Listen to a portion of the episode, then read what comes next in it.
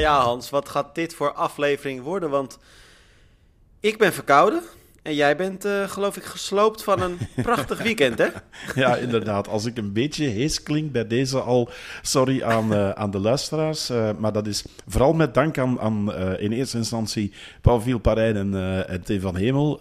En dan ook nog eens Pieter van der Hens, die voor eigen volk ook al in de spurt derde werd. En dan heb ik het over de kwartriathlon van Lommel. Het mooiste, Tim, dat je als speaker kan meemaken, is als het een sprintfinish is en als je daar de plaats voor hebt en... massa's publiek, wat 2-3 rijen dik stond, ja, dan kan je helemaal doorgaan. Maar mijn stem ligt ergens in het centrum van Lommel. Ik heb hem nog niet teruggevonden. Maar gaan we dan wel door nu? Want ik dus verkouden, jij ook weinig stem.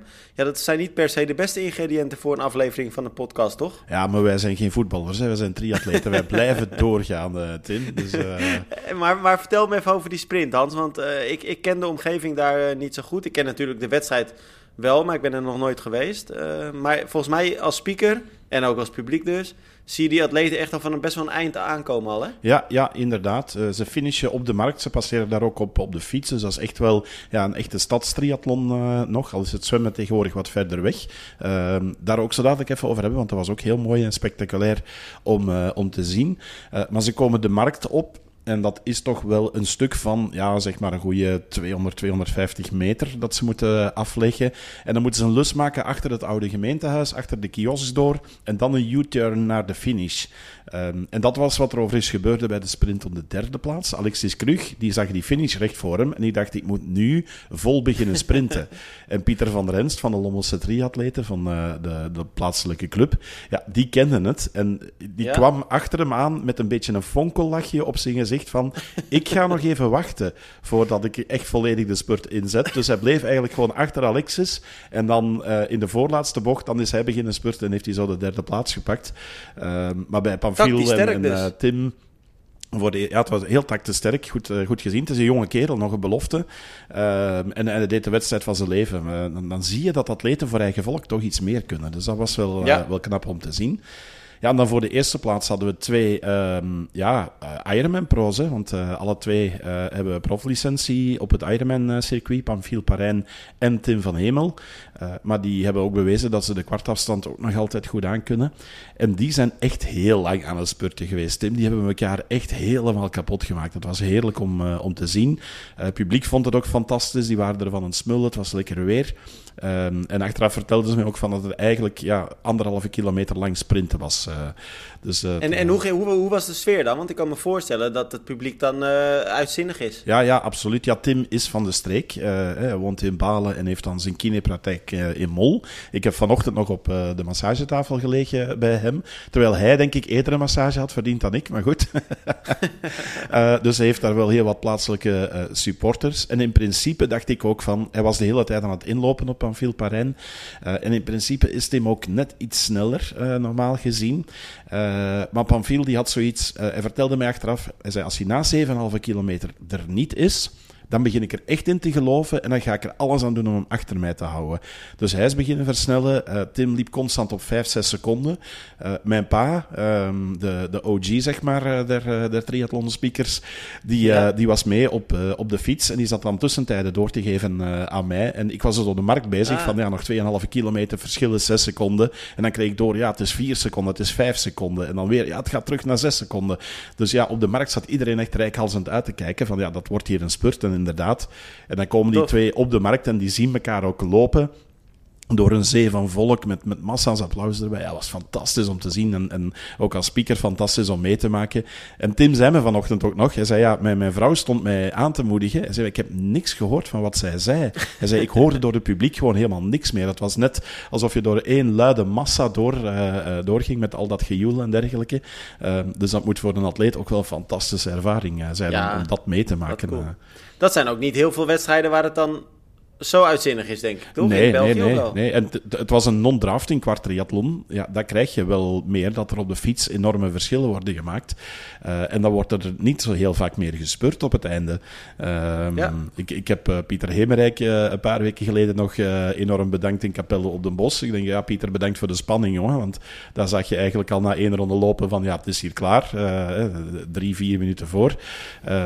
Ik vind dan zo'n sprint, zo'n solo zeggen, oké, dat kan ook heel heel indrukwekkend zijn en wij schrijven daar ook graag over. Maar qua beleving is zo'n sprint, dat is nog wel een ding. En dan merk je ook dat niet iedereen daar even goed in getraind is, Tim. Ja, het blijft natuurlijk ook gewoon echt... wat is het juiste woord? Killing zou ik bijna willen zeggen. Als je 1,5 uur, 2 uur echt bijna tegen je max aan zit te sporten en je moet vervolgens nog een eindsprint trekken. Dat zijn niet de meest makkelijke dingen om te doen natuurlijk. Nee, klopt. En ik kan me heel goed voorstellen hoor, dat als je dan richting zo'n marktplein loopt en je ziet daar rijen dik publiek staan, dat wel een beetje extra energie geeft. En ook wat jij zegt, hè, zeker als dat in eigen land is. Als je dan als Belg daar dat Belgische plein oploopt, dan kan ik me voorstellen dat het je vleugels geeft. Maar het blijft natuurlijk een enorme inspanning. En je moet het nog maar kunnen natuurlijk. En hoe train je zoiets? Dat is natuurlijk ook heel lastig te simuleren. Ja, dat is het. Je ziet natuurlijk wel dat die korte afstandsgasten en dames die WTCS races doen en die Europese wedstrijden allemaal, die zijn dat natuurlijk wel wat gewend. Hè? Die zijn die wedstrijden echt op dat hoge tempo gewend. Die zijn ook eindsprints gewend. Maar ja, het doet iedereen pijn, toch Hans? Er is niemand die dan na afloop denkt van... Goh, ja, dit was wel lekker. Nee. Je zag het ook op de gezichten van die twee. Jim De Sitter van finishfoto.be, die deed de finishfoto's maken. Het spreekt eigenlijk voor zich. En dan stuurden wij vanochtend ook de foto's door. Dan zeiden we, heel uitbundig. Qua uitbundigheid waren dit geen topfoto's. Omdat die mannen komen gespurt. Dus die waren niet meer aan het nadenken van de handen in de lucht te steken. Dus dat is dan ook nog wel een dingetje waar ze dan even op moeten letten van... maar goed, je kan beter eerst over de lijn spurten en dan pas beginnen vieren. Want in het wielrennen is het al een paar keer gebeurd. Ik had er overigens zaterdag bij de vrouwen in de Sterke Peertriathlon, waar dame nummer 3, Emma Cotteny, ze is nog heel erg jong. En ze was keihard aan het vieren dat ze achter Hanne de Vet en Hasse Flerak als derde werd. En de vierde, die kwam echt tot op een neuslengte van haar.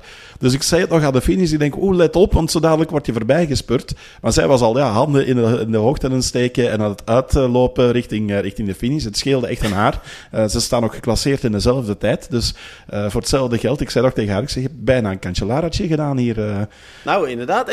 Het valt me trouwens wel op, want heel vaak zie je het ook niet gebeuren dat iemand... heel uitbundig een derde plaats viert, toch? Nee, maar ja, ik zeg het, zij is jong en dan achter die twee sterke thuisatletes, Hanne en Hasse waren alle twee de topfavorieten voor eigen volk in Wistwezel. Dus voor haar was het dan eigenlijk een beetje de winst bij de rest, de beste van de rest worden, met een mooie derde plaats. En het was ook een strijd met z'n drieën constant voor dat brons. Ze hebben heel lang bij elkaar ook gelopen. Dus op dat vlak dacht ze van, ik ga nu even vieren.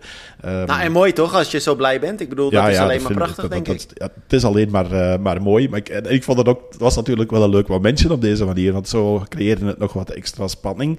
Ja. Want in triathlon maken we het niet zo vaak mee. Hè. Ik herinner mij wel eens, een paar jaar terug hebben we dat denk ik alle twee toen gebracht, zowel op BE als op NL. En volgens mij waren dat toen twee Engelse triatleten, waarvan de ene heel uitbundig aan het vieren was en richting finish kwam en dan nog geklopt werd door de andere. En daar is toen ook nog een hele discussie over ontstaan, dacht ik, van doe je dat wel als tweede atleet? Ik dacht dat dat een Spanjaard was. Maar dat kan. Dat klopt. Ja, dat is een tijdje terug. Dat is een paar jaar terug, inderdaad. Ja. Maar dat was een heel, eigenlijk pijnlijk filmpje, inderdaad. Dat was een jongen die vrijwel zeker gewoon die overwinning ging pakken. Hij liep echt wel een heel stuk voor. En hij was een beetje handjes aan het geven aan het publiek, of tenminste high-fives aan het geven aan het publiek. En die jongen die achter hem liep, die trok een enorme sprint. En die kwam hem, wat was het Hans? Ik denk 3-4 meter voor de finish kwam die hem voorbij. Ja. En terecht de winnaar dan, toch Hans, of niet? Ja, dat eigenlijk wel, hè. Eigenlijk wel. Maar dan qua fair play en zo, ik weet dat daar toen nog een hele discussie over ontstond. Dus het is wel dat dingetje. Ja. En we maken het heel weinig mee in triathlon dat gebeurt. Ook al omdat je natuurlijk, je hebt een finish in het lopen. Om het in het lopen voor te krijgen, het is ook een klein beetje lullig eigenlijk. Ja. Over discussies gesproken, Hans, want er zijn meer discussies op dit moment gaande. Er was natuurlijk niet heel veel dit weekend qua internationale wedstrijden in ieder geval. In Nederland was het ook rustig. Nou, jullie hadden dan wel een paar prachtige wedstrijden in België. Maar internationaal zijn de gemoederen een beetje opgelopen, want er is natuurlijk een soort fitty. Al denk ik wel dat die een beetje in stand wordt gehouden, vooral door de PTO zelf. Ja, die indruk heb ik ook, ja. Ja, tussen Jan Frodeno en Christian Blummenfelt. Ja. Ze hebben er allebei eigenlijk helemaal niet eens zelf meer op gereageerd. Maar het is wel een beetje opmerkelijk, hè? Want na de finish, dat hadden we vorige week volgens mij ook al besproken, van de US Open, zei Jan Frodeno heel trots, een beetje ook wel een steek onder water van... Ja, die gasten kunnen allemaal wel zeggen wat ze willen, maar de troon blijft bij mij. Ik ben eigenlijk de beste, daar kwam het op neer. Ja, ja. Helemaal terecht ook. Maar hij zei ook dat hij een klap had gekregen van Blummenfelt. En nou zijn er wat mensen die de beelden eens hebben terugbekeken. En die zeggen... Oh ja, en Jan Frodeno gaf ook aan daarbij. Dat gebeurde bij de eerste boei, bij het ronden van de eerste boei. En iedereen die de beelden bekijkt, ziet dat Blummenfelt bij die eerste boei eigenlijk een heel stuk achter Frodeno nog zwemt. Dus ja, hij kan die klap nooit gegeven hebben.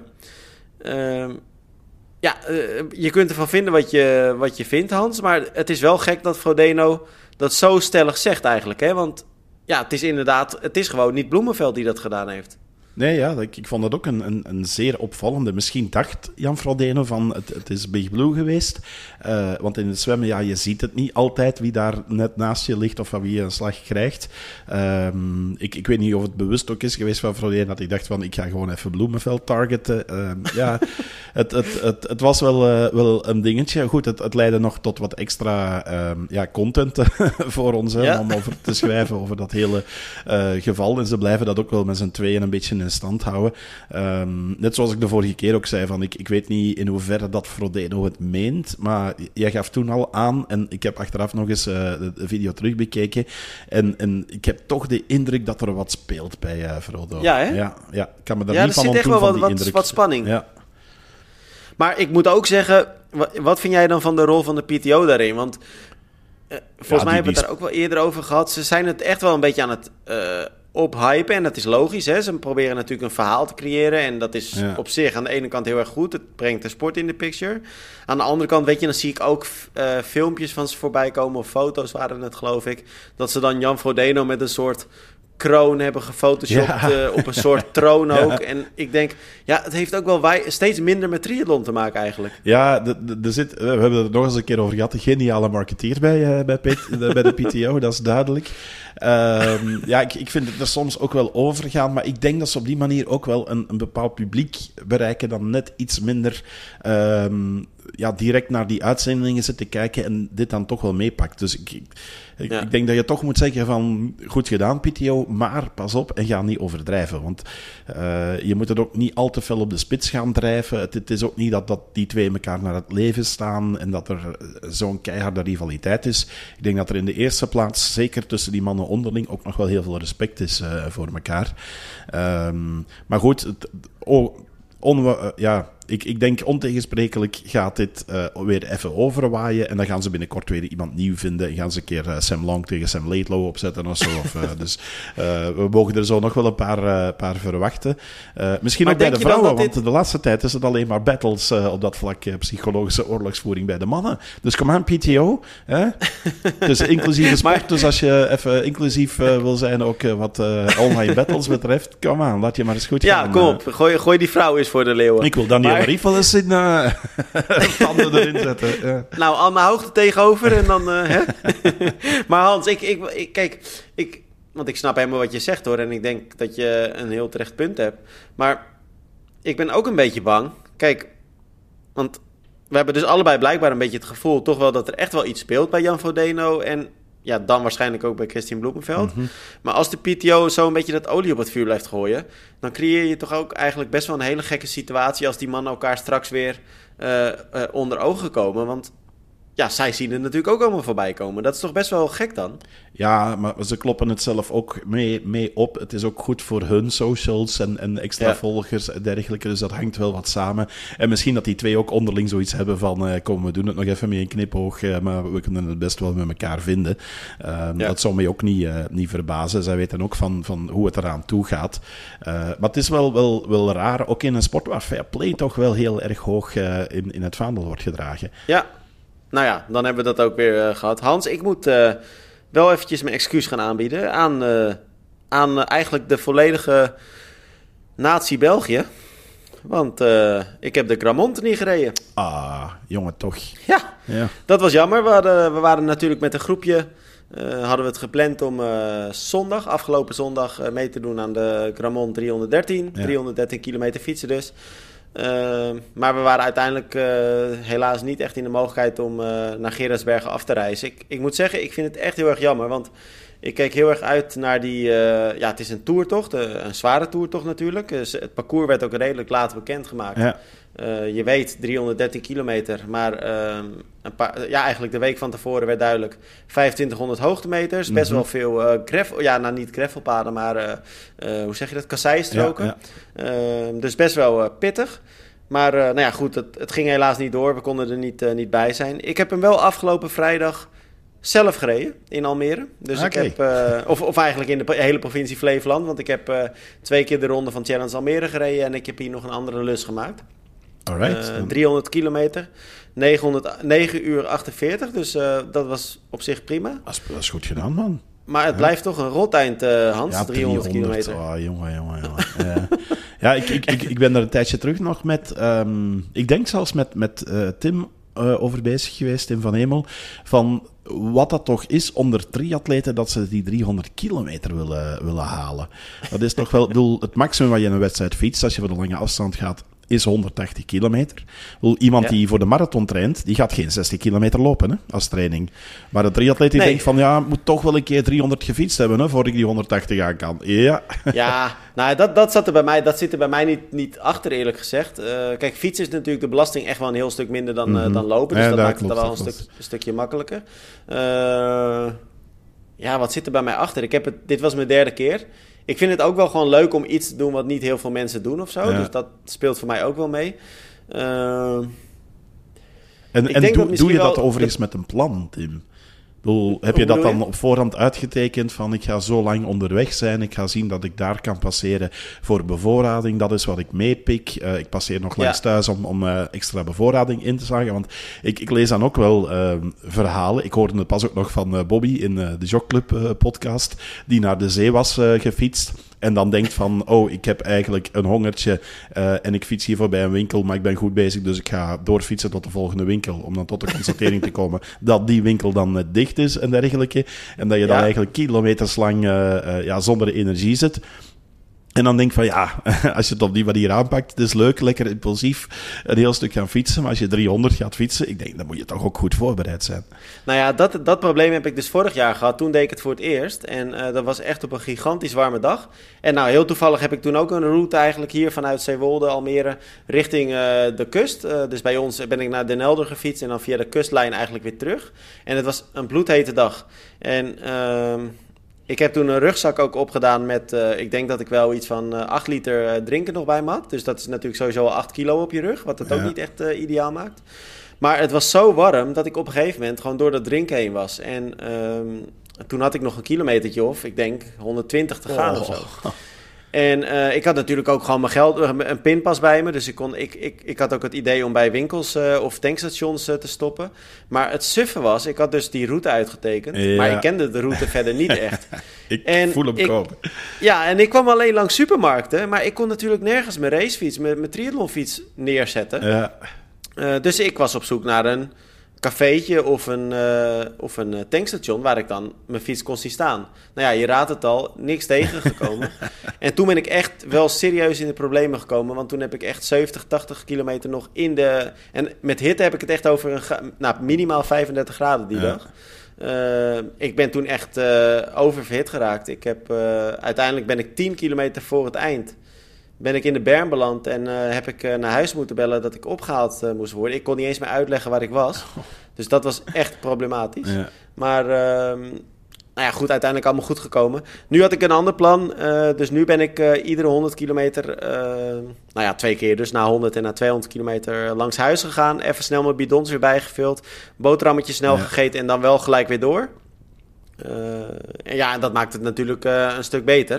Dus dan heb je iets meer planning daarin. Ja. En ja, ik ben het met je eens. Dat heb je op zich wel nodig, want 300 kilometer is gewoon te ver. Is het ook een goede training voor als je een race wil gaan simuleren? Want daar moet je op voorhand ook gaan rekening houden met... tegenwoordig mag je niet meer zeggen special needs. Moet je zeggen je personal needs. Ja. Dus dat je weet van oké, daar is de bevoorrading. Dus daar ga ik een nieuwe bidon aannemen. Daar zitten mijn gelletjes bij en dergelijke. Dat je ook zo'n punt hebt op je training. Dat je weet van oké, dit is het moment dat ik die bevoorrading neem. Want als je dat niet doet, ja, dan... duurt het denk ik ook volgens mij niet heel lang voor de man met de hamer om de hoek komt kijken. Nee, het enige probleem hieraan is, voor mij in ieder geval, ik wil eigenlijk gewoon in één keer doorrijden. Ik vind het verschrikkelijk om dan af te stappen, uit je ritme te zijn. Ja. En als je naar huis gaat, ja, je moet toch even zelf je boterhammetje pakken en je bidon bijvullen. Dus dat vind ik, ja, ik merk dan gewoon dat als ik dan weer opstap, 5 minuten later, dan ben ik echt een beetje, moet ik er weer een beetje inkomen. Ja, dus dat vind ik vervelend. Ja. Maar ja, weet je, als dat de ergste dingen zijn... Mm-hmm. Ik heb een mooie dag gehad. Maar ik moet wel heel eerlijk zeggen... Ja. Wat doe jij als je in wedstrijd zit, bevoorrading? Gewoon aannemen en doorfietsen? Of toch even stoppen en wat te eten nemen? Dat je even stilstaat, maar het wel binnenkrijgt... En dat je zeker bent dat je geen bidon mist? Ja, nee, ik eet sowieso niks. Dus ik drink alleen en dan jelletjes. En ik fiets sowieso door. Dus ik pak inderdaad aan. En mijn jelletjes heb ik in principe zelf gewoon bij me. En dan... ja, probeer ik zo min mogelijk tijd te verliezen daarin. En ik probeer wel echt... Ik neem wel echt de tijd om goed te drinken. Maar stoppen doe ik niet. Doe jij dat wel? Ik heb er natuurlijk niet zo heel veel gedaan. En al geen long distance, dus dan moet je op de fiets niks aannemen. Maar in het lopen heb ik er altijd wel lastig mee gehad om te drinken terwijl ik aan het lopen ben. En op een gegeven moment heb ik er dan ook wel de gewoonte van gemaakt om dan heel even te stoppen, stil te staan en dan wat slokken naar binnen te kappen. Eventueel nog wel bekertje mee dan. Maar dat gaf ook heel even zo een moment van rust. Even terug op adem komen. En op een gegeven moment kwam ik dan ook in het ritme van oké, de volgende aidstation is over 2 kilometer. Even 2 kilometer doorgeven. Dan even stoppen. Bekertje naar binnen. En dan gaan we nog eens 2 kilometer door naar het volgende aidstation. En dan ga je dan knip je eigenlijk die wedstrijd een beetje in verschillende stukken. En ik vind dat gemakkelijker om daar mentaal ook te verwerken. Ja, maar dat is een goed punt hoor, want dat doe ik met lopen inderdaad ook. Ik vind dat ook echt wel wezenlijk anders dan fietsen natuurlijk. Met lopen heb ik er ook moeite mee om goed te drinken rennend. En ja, dan op een korte afstand ga ik natuurlijk wel gewoon door. Maar als ik dan een long distance doe, dan doe ik precies wat jij ook zegt. Dan loop ik van post naar post. Als ik bij de post ben, dan pak ik rustig eventjes de bekertjes die ik wil. Hè. Dus dan kies ik daar of ik water nodig heb of sportdrank of cola misschien. Ik kan ook rustig misschien nog wel wat saus pakken. Hè. Soms hebben ze dan tukjes liggen of misschien een banaan, weet je wel. Even net waar je trek in hebt. En dan, ik ga niet stilstaan, maar dan doe ik heel eventjes kort wandelen. Even snel alles naar binnen en dan ga ik weer door. Ja. Dus stilstaan vind ik wel echt zonde. Echt stilstaan, dat vind ik dan... Ja, dat vind ik dan zonde van de tijd. Dan denk ik, dan kun je misschien beter wandelen. Maar dat is natuurlijk ook voor iedereen anders. Ja. Ja, maar ja, je hebt ook altijd wel een pak Pringles mee, hè? Dus, ja, ik ben groot fan van Pringles. Hans, wij hebben... wat zal het zijn? Ik denk 3-4 podcast geleden. Misschien 2, ik weet niet. Nog niet zo heel lang geleden eigenlijk. Hadden wij de constatering getrokken dat... we wat minder Nederlandse junioren in actie zagen. Mm-hmm. En dan heb ik het over de internationale wedstrijden. En de EK-wedstrijd voor jeugd was daar echt een opvallend dieptepunt, zou ik dan bijna willen zeggen. Want er stonden geen enkele Nederlanders stond er aan de start. En toen zei ik ga het eens eventjes bij de bond navragen hoe dat zit. Want wie weet zit daar wat achter. En eigenlijk is de conclusie best wel een beetje... Ja, pijnlijk. Ik weet niet of dat het juiste woord is, maar het is geen goede ontwikkeling in ieder geval. Want wat blijkt, de kwalificatiecriteria, die zijn nog exact hetzelfde voor de jeugd. Hetzelfde als de voorgaande jaren. Maar de atleten van nu, de jeugd van nu, voldoet daar eigenlijk in veel mindere mate aan. En dat betekent dus één ding, het niveau is niet goed genoeg op dit moment. Hoe kijk jij daar als iets meer buitenstaander naar? Dat lijkt mij geen goede ontwikkeling, toch? Enerzijds inderdaad lijkt dat geen goede ontwikkeling. We hebben bij ons een beetje gelijkaardige discussies. We zitten met de nieuwe topsportdirecteur, Tim Moriau, jouw bijna naamgenoot. En die heeft ook hele... hoe moet ik het zeggen, duidelijke doelstellingen gezet. Met dus limieten die gehaald moeten worden. En daar is bij ons ook wel heel wat discussie over bij andere trainers die zeggen van ja, gaat het over het halen van de limiet of gaat het over het potentieel dat je hebt als atleet om naar die limiet toe te groeien? En mogelijk is dat dan in Nederland, denk ik, bij de jongeren ook wel een gelijkaardige discussie. De afgelopen jaren heb je daar wel een paar heel sterke jeugdatleten gehad die limieten wel haalden, die nu ook goed doen. Maar als je nu met de generatie zit die daar net niet aankomt, dan is het de vraag van, ja, gun je ze de kans om dan net onder die limiet toch wel een keer internationale ervaring op te doen? Of zeg je dan gewoon van, nee, ze voldoen niet, dan kunnen ze niet mee, want dan kunnen we daar weinig gaan uitrichten. Ik vind het zelf altijd een lastig onderwerp, zeker omdat het gaat over jonge atleten. En hoe zit het dan met hun ontwikkeling? Hoe kunnen ze sterker worden als ze niet tegen nog sterkere atleten uitkomen? Dus het is altijd wel een klein beetje met een dubbel gevoel, inderdaad, daar. Ja, ik ben het helemaal met je eens. Want ik bedoelde met dat het geen goede ontwikkeling is, bedoelde ik ook niet per se mee dat we dan nu moeten zeggen van we strijken de hand over de borst en we sturen al die junioren hoppa naar de internationale wedstrijden. Wat ik er niet goed aan vind, is dat blijkbaar het niveau op dit moment dus niet voldoende is om die criteria te halen. Dus ik denk dat dat geen goede uitgangspositie is richting de toekomst. Want dat betekent dus dat we in ieder geval op dit moment 1 generatie hebben lopen die een beetje achter de feiten aanloopt. En ja, dat is gevaarlijk. Zeker als het dus blijkbaar een grote groep betreft. Ja. Plus daar komt nog eens bij, dat is dan de bedenking die ik mij maak, is dat er natuurlijk de afgelopen tijd heel veel kritiek is geweest op de manier van coaching en training van een aantal aan de NTB gelieerde trainers die vroeger ook met de jeugd in het nationale trainingscentrum of ook bij regionale trainingscentra actief waren of zijn. Misschien heeft dat er ook wel voor een stuk mee te maken. En ook daar heb ik wel eens discussie met mensen die ook al wat langer in het trainersmilieu zitten en die ook zeggen van ja, de tijden zijn veranderd. Het harde disciplinaire trainen van vroeger, daar kom je nu steeds minder mee weg, omdat de lijn naar grensoverschrijdend gedrag is heel erg dun op dat vlak van als je heel streng bent en heel gedisciplineerd. Dat is toch tegenwoordig is dat geen evidente om als trainer dan je naam op die manier te vestigen. Maar dat kan er ook toe leiden van dat je dan net met een generatie zit of een aantal jongeren die dan net niet die push krijgen om nog boven zichzelf uit te stijgen. Of dat dan de juiste aanpak is, daar heb ik ook overigens mijn twijfels aan. Dus dit is een heel complex verhaal, denk ik, Tim. Ja, want wat denk jij dan? Denk jij inderdaad dat atleten alleen kunnen excelleren als een trainer... Nou ja, je noemt het dan zelf, hè? Dus de richting die grens gaat, echt grens opzoekt van toelaatbare, dus heel streng is. Denk jij dat een atleet dat per definitie nodig heeft? Ik denk het niet, namelijk. Ik ook niet. Maar goed, wij zitten bijvoorbeeld bij ons met het voorbeeld van de gymsport in België, waar natuurlijk onze gouden medaillewinnares absoluut wou dat de 2 coaches die door zeg maar 2/3 van de andere dames zeg maar bijna letterlijk uitgekotst werden en van grensoverschrijdend gedrag en mentale druk werden beschuldigd. En zij had dat net nodig, zei ze. En zij vond dat goed en zij heeft daar een gouden medaille mee behaald.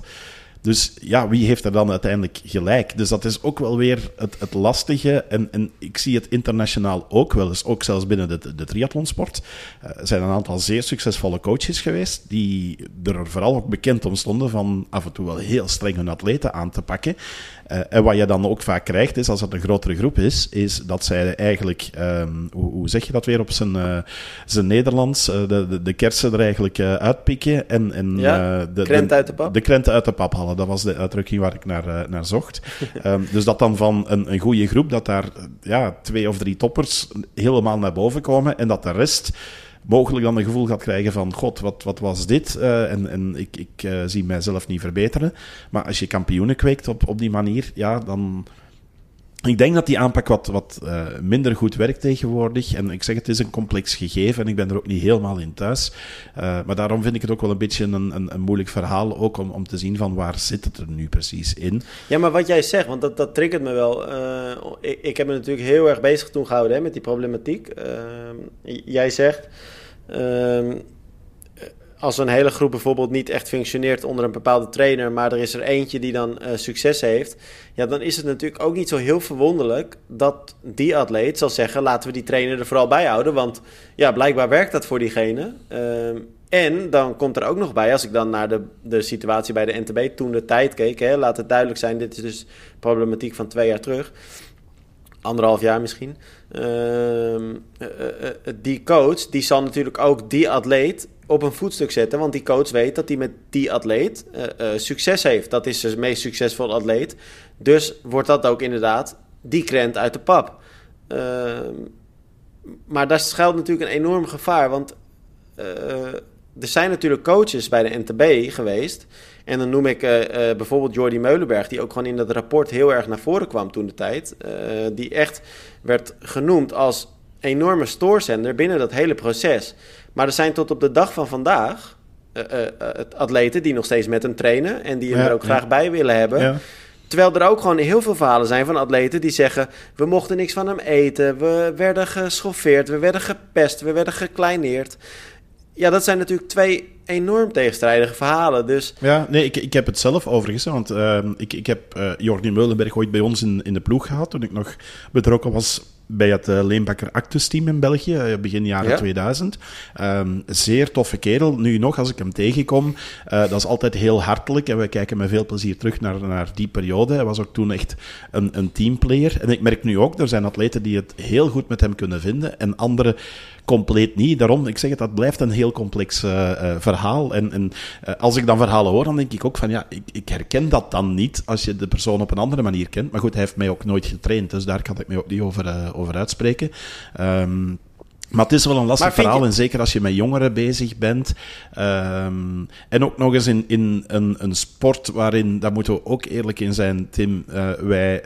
Ik denk in de 2 landen zelfs het de laatste tijd moeten hebben van toch wel echt talenten die soms ook bijna zelf zijn boven komen drijven. Ik bedoel, we hebben een paar voorbeelden van atleten die er gekomen zijn zonder dat ze helemaal top waren in de jeugdcategorieën. Dus dat speelt ook nog wel eens mee van hoe gestructureerd is je hele trainingsprogramma. Het kan zomaar zijn dat er morgen 2 junioren opstaan waarvan je zegt van oh, die zijn wereldtop in Nederland. Ja, maar als ik hem naar breder trek, Hans, ik ben daar gewoon benieuwd naar. Want laten we vooral ook niet focussen op Jordi Meulenberg nu. Want er werden natuurlijk heel veel andere coaches ook genoemd die verzaakt zouden hebben om goed te werken. Dus het gaat helemaal niet om 1 persoon nu. Maar stel even gewoon een voorbeeld. Hè? Stel er is een coach waarvan 5 atleten, topatleten, zeggen... Hij is niet goed, hij heeft ons echt heel slecht behandeld.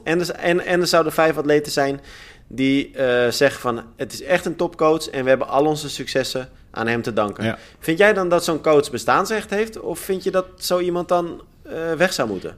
Ik denk... Want het is een hele moeilijke vraag om te beantwoorden, maar ik denk tegenwoordig met elk huishoudelijk reglement dat elke federatie heeft om mistoestanden tegen te gaan, dat het sowieso niet meer kan.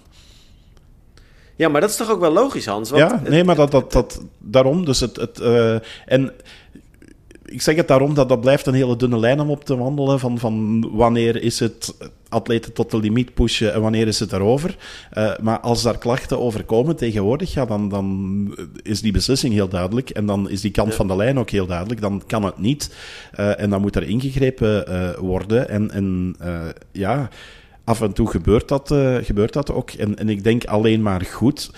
En dan ik blijf het dan soms nog wel raar vinden dat dan echt de topsporters soms toch nog kiezen voor iemand die op dat moment eigenlijk, hoe moet ik het zeggen, door een federatie zelfs aan de kant wordt gezet of dergelijke. We hebben het bij ons gezien met Gert van den Broek, de trainer van de Yellow Tigers, de Belgische volleybalmeisjes, die mooie successen met hun heeft behaald, maar ook werd beticht van... grensoverschrijdend gedrag, niet fysiek, maar wel mentaal. Ook daar met bodyshaming en dergelijke, noem maar op. Het is in de Belgische pers een heel verhaal geweest. Hij is daarvan beschuldigd en zou dan een stap opzij zetten. Maar richting het EK wou de speelsters hem toch mee hebben. Hij is dan in beroep gegaan. Dan kon hij dus wel in titel nog even bondscoach blijven. Maar hij is dan toch niet meegegaan naar het EK. Maar er waren toen topspeelsters, die zeiden van... Ik speel niet als hij niet coacht. En dan denk ik van, dat is toch wel een hele vreemde ontwikkeling. Dus ik denk dat dat ook wel iets persoonlijks blijft. En topsport, dat heeft ook af en toe wel zo'n randje dat je zegt van, de atleten zoeken dat zelf op, dat randje ook. Dus het blijft een heel moeilijk onderwerp, hè? Ja, en het lastige is natuurlijk ook gewoon waar de een tegen kan, kan de ander misschien niet tegen. Kijk, de ene atleet die kan er prima tegen als je bijvoorbeeld tegen hem zegt van... Joh, wat ga jij slecht vandaag? Doe eens een beetje beter je best. Terwijl de ander misschien helemaal in paniek raakt en daardoor nog minder goed gaat presteren. Dus dat is ook een hele lastige scheidslijn. Ik denk alleen wel dat je met dit soort dingen nooit het menselijk uit het oog moet verliezen. Ja, en dat succes niet per se de graadmeter is van hoe je... Ja. als coach functioneert of zo. Succes is niet daar de maatstaf voor. Nee. Maar goed, dan komen we ook weer terug wat ik daarnet in het begin van mijn betoog zei. Ja, wat doe je dan bijvoorbeeld met limieten? Hè? Want als ze niet voldoen aan de kwalificatiecriteria, dan kunnen ze niet mee naar een internationale wedstrijd. Maar als je ziet van, dit is iemand die het potentieel heeft om in de toekomst die limieten te halen, of die bijvoorbeeld, ik roep maar iets, heel sterk kan fietsen en in een internationale competitie een rol van betekenis kan spelen voor de rest van de ploeg om de toppers naar voren te brengen. Ik roep zo maar iets. En ongetwijfeld zal ook daar wel rekening mee gehouden worden. Maar ik merk ook wel dat er tegenwoordig veel meer aandacht is naar dit zijn de tijden en daaraan moet je voldoen. En ik zeg tegenwoordig, vroeger was het vaak niet anders, maar af en toe heb je toch ook wel periodes gehad dat er werd gekeken van hoeveel talent heeft iemand om te groeien en je staat nog niet op dit niveau, maar kan je daar naartoe het is niet alleen overigens in de triathlonsport hoor, ik hoor ook verhalen vanuit de zwemsport waar het gaat over je moet die tijden zwemmen, terwijl als je iemand hebt die eigenlijk de capaciteiten heeft om binnen dit en 2 jaar die tijden te zwemmen, waarom gun je die dan niet wat internationale wedstrijden om te groeien. Dus het is een heel complex verhaal, wat bij ons op dit moment overigens ook wel speelt, maar dan op een ander niveau, Tim. Want, en dan komen we met een mooi lusje terug bij de kwartriathlon van Lommel. Pamphile Parijn, die wint daar. Die is Ironman Pro, die heeft al top 5 gedaan in het Ironman-circuit. Onder andere Cozumel, fantastische resultaten laten zien. En over 2 weken is het Europees kampioenschap halve triathlon in Menen, in België. Met 6 Belgen die geselecteerd zijn. En daar is Pamphile niet bij. Maar Pamphile gaat toch meedoen in Menen, maar dan in de open race. Wat eigenlijk, dat klinkt heel erg Kafka, dat je eigenlijk een van de mogelijke toppers voor het EK, en zeker met de vorm die hij zondag heeft laten zien, dat die dan in de open race gaat meedoen en dus niet in aanmerking komt voor een Europese titel, dat is bijzonder. En Pamphile die had er ondertussen vrede mee, hij vertelde mij gisteren ook nog, maar hij zei ook wel van ik blijf het vreemd vinden, het is in België, dus we zouden in principe recht hebben op meer dan 6 geselecteerde atleten. In Almere starten er 9 Nederlanders, omdat het in eigen land is. Dus in principe zou België, dacht ik, ook recht moeten hebben op 9 atleten op het EK halve triathlon, maar ze hebben er maar 6 geselecteerd. En dat vreemd dan een beetje, want Pamphile is niet de enige overigens hoor, die ontbreekt. Ik denk dan ook aan bijvoorbeeld een Sten Goedstouwers, die daar eigenlijk ook mogelijk zijn plaats zou kunnen hebben. Niet echt een topseizoen heeft, maar toch ook iemand met internationale uitstraling. Niks afdoend, want dat zei Pamphile mij ook. Hij zei, die 6 jongens, die verdienen wel hun selectie. Die hebben alle 6 ook resultaten laten zien, die zijn goed. Dus hij zei, het is niet van dat ik mij beter voel dan een van die mannen. Hij zei, het is louter de ontgoocheling van waarom selecteer je niet 9 in plaats van 6 mannen en dan had ik met heel veel plezier aan het EK meegedaan. Dus en weet jij waarom dat is, Hans? Heb jij dat gecheckt? Ik heb het nog niet gecheckt. Ik heb deze week, dus dat zal voor de volgende podcast zijn, heb ik een afspraak met topsportdirecteur Tim Moriau. We hebben afgesproken van een uitgebreid interview te doen na de Swim Familiarization in Parijs. Want dan hebben we meteen ook een aansluitend onderwerp van deze podcast te pakken. Al hebben we het er eerder over gehad. Is van, gaat er deze week gezwommen worden in het Olympisch test-event in Parijs. En we wouden eigenlijk ook dat moment even aangrijpen om te zien van oké, wat wordt daar aan oplossingen geboden? Wat geeft dat aan referentiekader voor volgend jaar voor de Spelen zelf? Maar dan wou ik het ook wel in één keer hebben over die selectiepolitiek. En ik weet dat in het verleden werd er nog wel eens gezegd van of een EK of een WK nu dichtbij of ver af is. Want dat hebben we ook nog wel eens gehad. Dat ze zeiden van, ja, we selecteren maar 2 mannen bijvoorbeeld voor een Europees kampioenschap of een WK, omdat het in Australië is en dat de kosten hoog oplopen. Maar als het jaar nadien het EK of het WK bijvoorbeeld in Nederland is, dan ga je ook maar 2 man afvaardigen, ook al zijn de kosten dan lager, om eigenlijk daarin dezelfde lijn te houden van juist is juist. En dat klinkt dan een stuk bizar, want dan kan je zeggen van ja, maar ja, het kost toch helemaal niks om meer dan 2 man te sturen. En ook gewoon ter reclame, ter promotie van de sport wil je toch in eigen land gewoon je eigen nationale trots eigenlijk massaal aan de start hebben, lijkt mij. Nee, klopt, inderdaad. Dus, een beetje vreemd. Ik ben benieuwd wat zijn visie erop is. En aan de andere kant, Hans, sorry dat ik je onderbreek, want jij zei dan net, 9 mannen aan de start in Almere, wat correct is. Maar het gevaar zit hem daar wat mij betreft ook wel in, dat je dan atleten aan de start krijgt waarvan je denkt... Ja, dat klinkt ook weer een beetje gemeen, maar dat je denkt van, wat gaan zij dan presteren? Want die gaan natuurlijk nooit bij de top 10 finishen, waarschijnlijk niet eens bij de top 20. Ja. En mensen kunnen altijd verrassen, begrijp me niet verkeerd. Maar ik vind ook wel dat een EK of een WK of in ieder geval een titelstrijd, moet ook wel dan de atleten hebben die ook echt... gewoon het allerbeste zijn. En, nee, dat klopt wel, ja, dus dat is ook weer een lastige balans dan. En ik zeg het, op dat vlak is er ook geen discussie. Want als je kijkt naar de 6 namen, dan zeg je van oké, die verdienen het eigenlijk alle 6 om daar te staan. Maar dat hadden we er meer. Ja, wij hebben op dit moment een vrij sterke generatie. We hebben heel veel pro's in het Ironman en het Challenge circuit. Dus op zich zou het zomaar kunnen. Ik denk ook... Ik zou ook niet in de schoenen willen staan nu, hoor. Van de bondscoach voor de long distance en de topsportdirecteur. Want het is ook...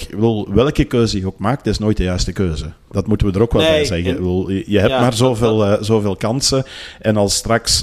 Ik denk van de 6 die starten, dat op dit moment Christophe de Keizer...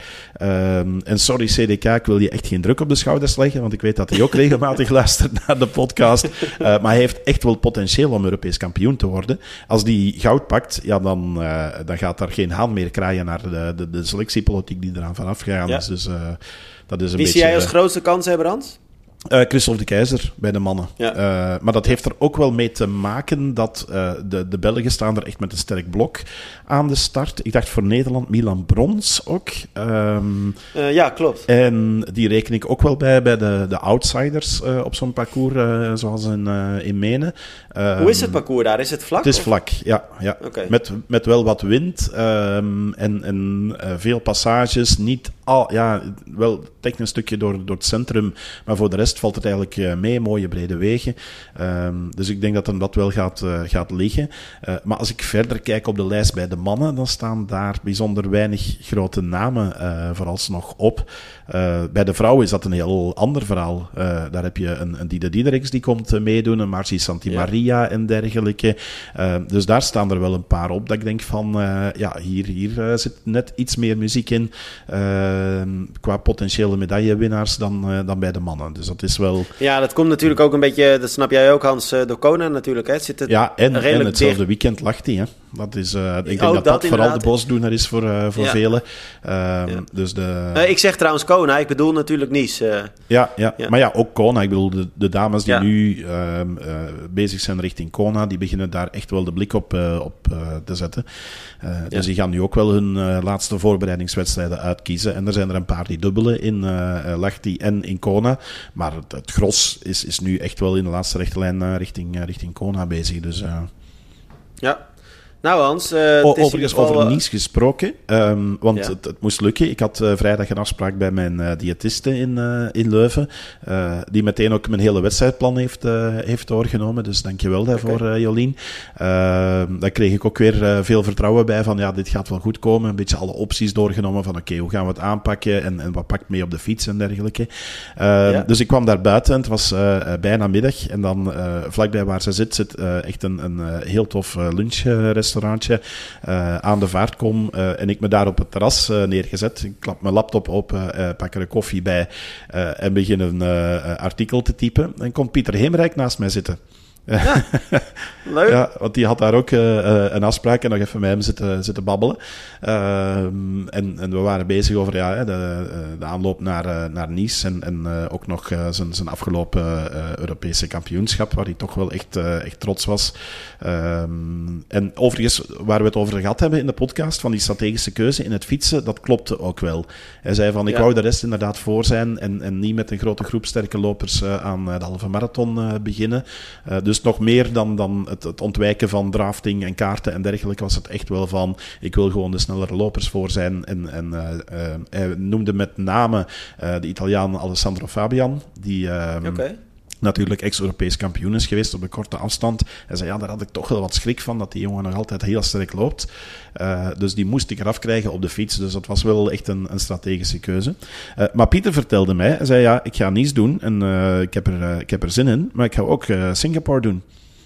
Tof, dus aankomend weekend is dat. Ja, dus... leuk, en met het oog op Nice, is dat dan de reden dat Pieter Heemeryck niet het EK meepakt? Of pakt hij hem wel mee ook? Nee, hij pakt het EK niet mee, omdat hij vol op PTO Singapore gaat. Dus hij heeft eigenlijk nooit ambitie uitgesproken van in Menen aan de start te komen. Dat zijn toch ook wel weer dan jammer ontwikkelingen, hè? Want ik snap het heel goed dat Pieter dat doet. Er valt natuurlijk ook veel meer geld te verdienen, veel meer aandacht. Maar... tegelijkertijd is dat zonde van zo'n EK dan. Ja, maar hij zei ook van in de PTO US Open, hij zei, daar zijn nu een paar gasten die in principe minder snel zijn dan Pieter, maar die daar een goed resultaat neerzetten. En dan is dat, wat is het hoogste niveau? Diamond, geloof ik, of Platinum. Dus de PTO-races die krijgen natuurlijk het hoogste label en dus krijgen die gasten een pak meer punten.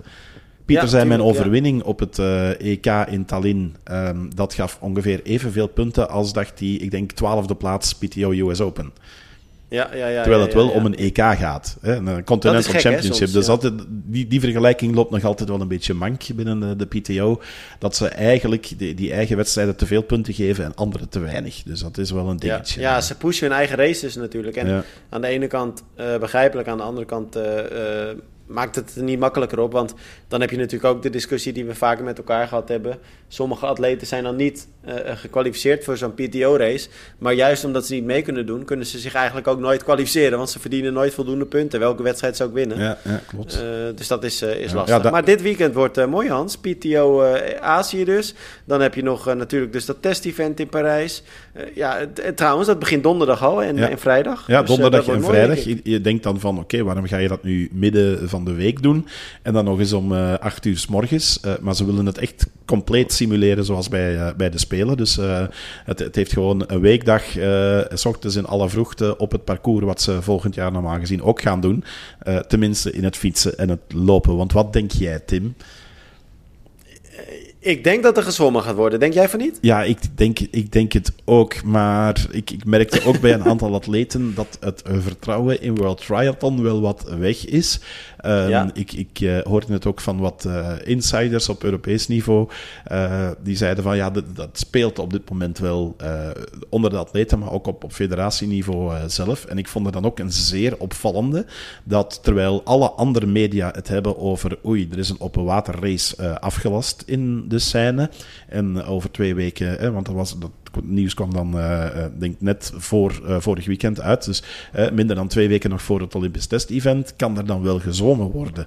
En de enige reactie die World Triathlon erop heeft, is een aankondiging met een mooi plaatje erbij. En die zeggen van, with a beautiful swim, 2 laps in the beautiful river Seine. En dan denk ik van, als dit het enige is wat jullie hierover wensen te communiceren, dit kan wel eens keihard in je gezicht gaan ontploffen als er donderdag en vrijdag niet wordt gezwommen in de beautiful Seine.